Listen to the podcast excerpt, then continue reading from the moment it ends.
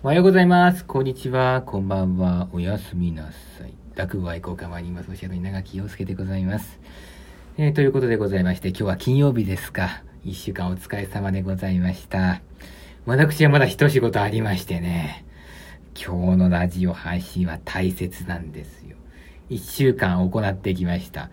妄想音楽理論講座のまとめということでね、ついについにこの日がやってまいりましたので、張り切って配信していきたいと思います。担当いたします講師は、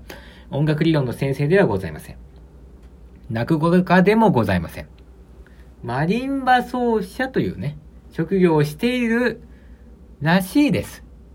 いや、してます。稲垣陽介でございます。さあ、よろしくお願いいたします。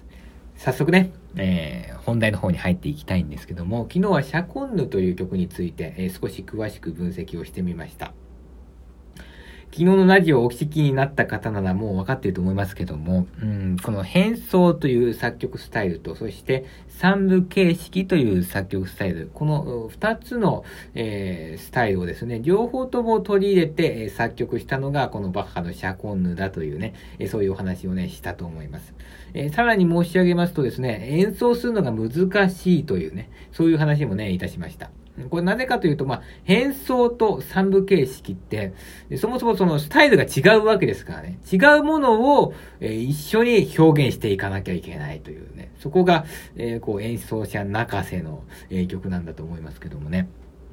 まあ少し説明してみますと、その、変奏というのはですね、まあ今年、今年じゃなくて今週、え、モーツァルトでやりましたけどもね、えー、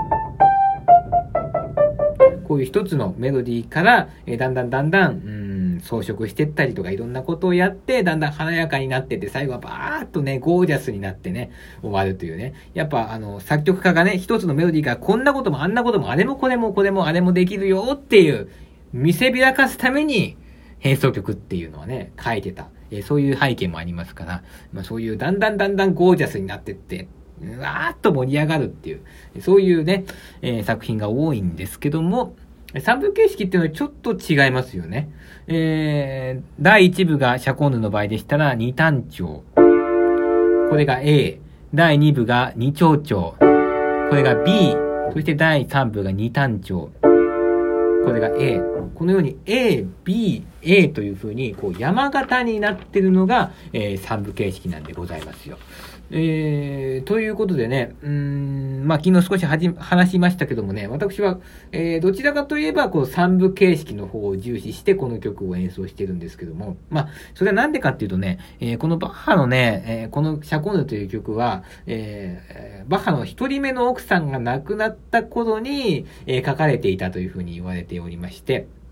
もしかしたらですけども、えー、バッハの奥さんの追悼のために書かれたんじゃないかなっていうね、えー、なんかそういう説もあるんですよね。えー、いずれにしてもまあ、パーッと明るい曲ではないですしね、どっちかって言ったらこう、うん、どっしりとしたというか、重みのある感じを、え出したいというかね、深みというか、なん、なんて表現すればいいのかな。うんと、なんか、え苦しいけども、美しいみたいな、そういう感じですかね。あそれが一番、あ、来た。あの、しっくりきた。そういうの出したいので、で私はこう、どちらかといえばこう三部形式っぽく演奏してるんですけど、まあ、でもね、こう、変奏という概念も無視はできないですよね。もう変奏曲なんですから。むしろそっちの方が、えー、なんていうのかな、メインにされてる方の方が多分多いと思うんですよ。だからね、いつも迷うんですよね。こう、バーッと盛り上げてった方がいいのかそれともでもやっぱ三部形式みたいにね、これ、奥さんのための追悼の曲かもしれないし、えー、どっちがいいかなってね、こう、すっごい迷うんですけども、演奏するときにね。そこでですよね、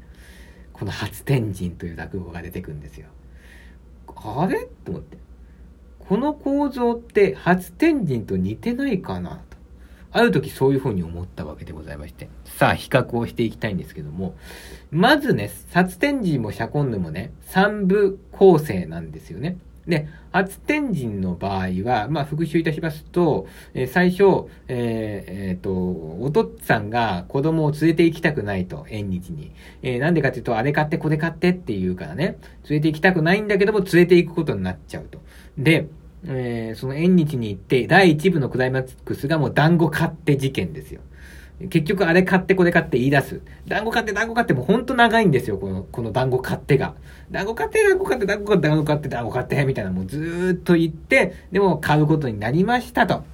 この下りが第1部ですよ。えー、ここまでがかなり発展時も長いんですけども、バッハのシャコンヌもそうでして、最後ね、バッハのシャコンヌの第1部は、えー、クライマックスがね、その、アルペジオといって、分散音がバーっとなるのがクライマックスなんですよね。ちょっとだけピアノで弾いてみましょうかね。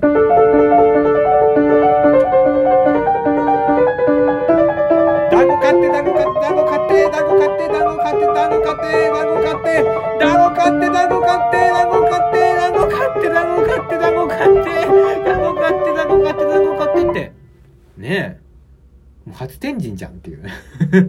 もうバーっとこうね、もう分散音になって、これが、これが終わると、第一部が終わるんだけど、もうね、団子勝手にしか聞こえないんですよね、私は。これね。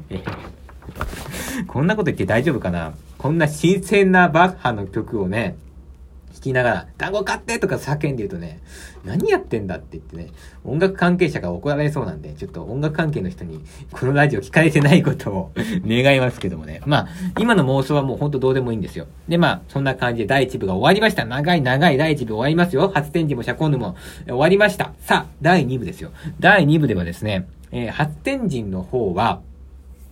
えー、ここ団子買いました。だけども、大人がその団子を舐めたくなっちゃうと。蜜が美味しそうだな、みたいな感じになって、えー、まあ、蜜をね、こう、舐めちゃったりなんかして、で、真っ白の団子をね、はいとか言って子供に渡したりなんかして、で、こんなん食べられないじゃないかとか言うと、今度大人がその、えー、真っ白の団子を亀の中にぼっちゃーんとか入れてね、団子を二度漬けなんかしちゃったりなんかして、ここではね、えー、子供と大人が同レベルになるわけですよ。はい。そういったのが第2部ですね。じゃあ、シャコンヌの第2部はどうでしょうかっていうと、まあ、ちょっと昨日の配信を思い出していただきたいんですけども、ここ結構こだわって作ってありましたよね。えー、3部形式の中にさらに3部形式があるわけで、えー、一体その2部のちょうど真ん中の、えー、A、B、A の B 部分が、えー、ここやっぱね、こう、3部形式のクライマックスになると思うんですね。で、変装っていうのももちろんこう、だんだんだんだんゴージャスになってきますよ。さあ、ここでやっぱりね、山形の頂点に来るわけですからね、3部形式はね。ここで、どうですか？変装と三部形式という形式が両方とも同レベルに達してるわけですね。さらに第3部ですよ。初天神はですね、えー、さらに子供はまた、えー、タコをおねだりするわけですね。でタコ買ってってタコ買いました。でもそしたらお父さんがもうタコ揚げに夢中になっちゃってね、子供に貸してあげないと。で、えー、こんなことならお父さん連れてこなきゃよかったって。最終的には、えー、子供が失望して えー、大人と子供が入れ替わるわけですね、立場がね。ですから第2部では同レベルになったけど、そこからまたパッとね、えー、こう鮮やかに、えー、お互いのこの線が離れていってですね、えー、終わっていくというね。またこれが一瞬なんですよね。それだからこう、なんかその、くどくなくていいんですよ、この落語っていうのはね。さあ、シャコンヌどうですか？第2部でお互いの、えー、変装と形式というね、お互いの、えー、が同レベルに行きました。で、えー、そこからまた第3部はこれ、シャコンヌもね、一瞬で終わるんですけど、そこでまたパッと、こう離れていってるでしょ。これね、もう、シャコンヌは初天神なんじゃないかって思えてきました。いや、もう初天神でいいんじゃないの？えー、ということでね、この、えー、今日は表を書いてみましたけども、この黄色の部分ね、この黄色の部分がお互いの、が同レベルに達しているとこなんですよね。で、同レベルに達した後、ここ、こう、パーッとね、またね、離れていくっていう、この構成の鮮やかさよ。本当に初天神ってよくできた落語家だな。落語だな。そして、シャコンヌもそうですよね。だから、こう、変装は積み上がってくけど、形式的にはこう、収まってくって、こう、両方ともね、鮮やかに表現できたらね、もういいんでしょうね。これが美しさの、えー、秘密かもしれないなって思いますよ。あの、初天神って落語はね、本当にね、あの、美しいんですよ。あの、小三治市長とかやってるの見るとね、最初はやたら長いんですよ。団子買ってまではやたら長いんですけども、第2部で同じになったと思ったら、もう、えー、すぐこうまたね、えー離れていくっていうね。まあ、この辺がね、芸術ってね、まあ、深いなって思ったりなんかするんですけど、お互いのね、これ構造どうですか？似てますよね。これ、私だけですかね思うのね。いや、でもなんかいろんなね、ことができると思いますよ、これは。で例えば、その1日に3回シャコンドを弾くとかもね、いいんじゃないかなって。えー、例えば、えー、1回目の演奏では変奏という概念に重きを置いて、だんだんだんだん盛り上げていくというね。えー、2回目の演奏では3部形式、ちょっと山形にしてみるとかね。で、3回目で両方チャレンジしてみるとか。そういうなんか実験的な演奏会あっても面白いと思うし、あるいはね、もう落語家さんに来てもらうっていうね。それもいいんじゃないかなっていう。もうなんか、最初ちょっと二人で構造について話し合って、で、初天神やってもらって、その後シャコンヌやるとかさ。そういうのあったらなんか最高に面白そうなんですけどもね。なんか誰か企画してくれないかな。私が 企画するのはちょっと勇気がいるので、どっか、なんか、チャレンジャーな主催者さん、もしこのラジオ聞いてくださってたら、なんか企画していただけないでしょうかね。その時は必ず私を呼んでくださいね。私のアイディアですからね。いやー、でもね、えー、またなんかこういうね、なんかあのー、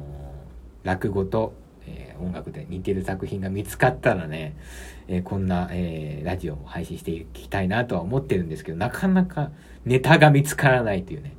なんかいいネタないですか？リスナーさん。もしね、この落語とこの音楽に似てんじゃないかなっていうのがあったらお便りで教えてください。そのお便りをもとに私はラジオ配信して、さらにそれを、そのネタをもとに稼ぎたいと思います。それではまた来週お会いしましょう。さようならって、お前がね、えー、人の作品盗んでるんじゃないかってね、そういう話ですよ。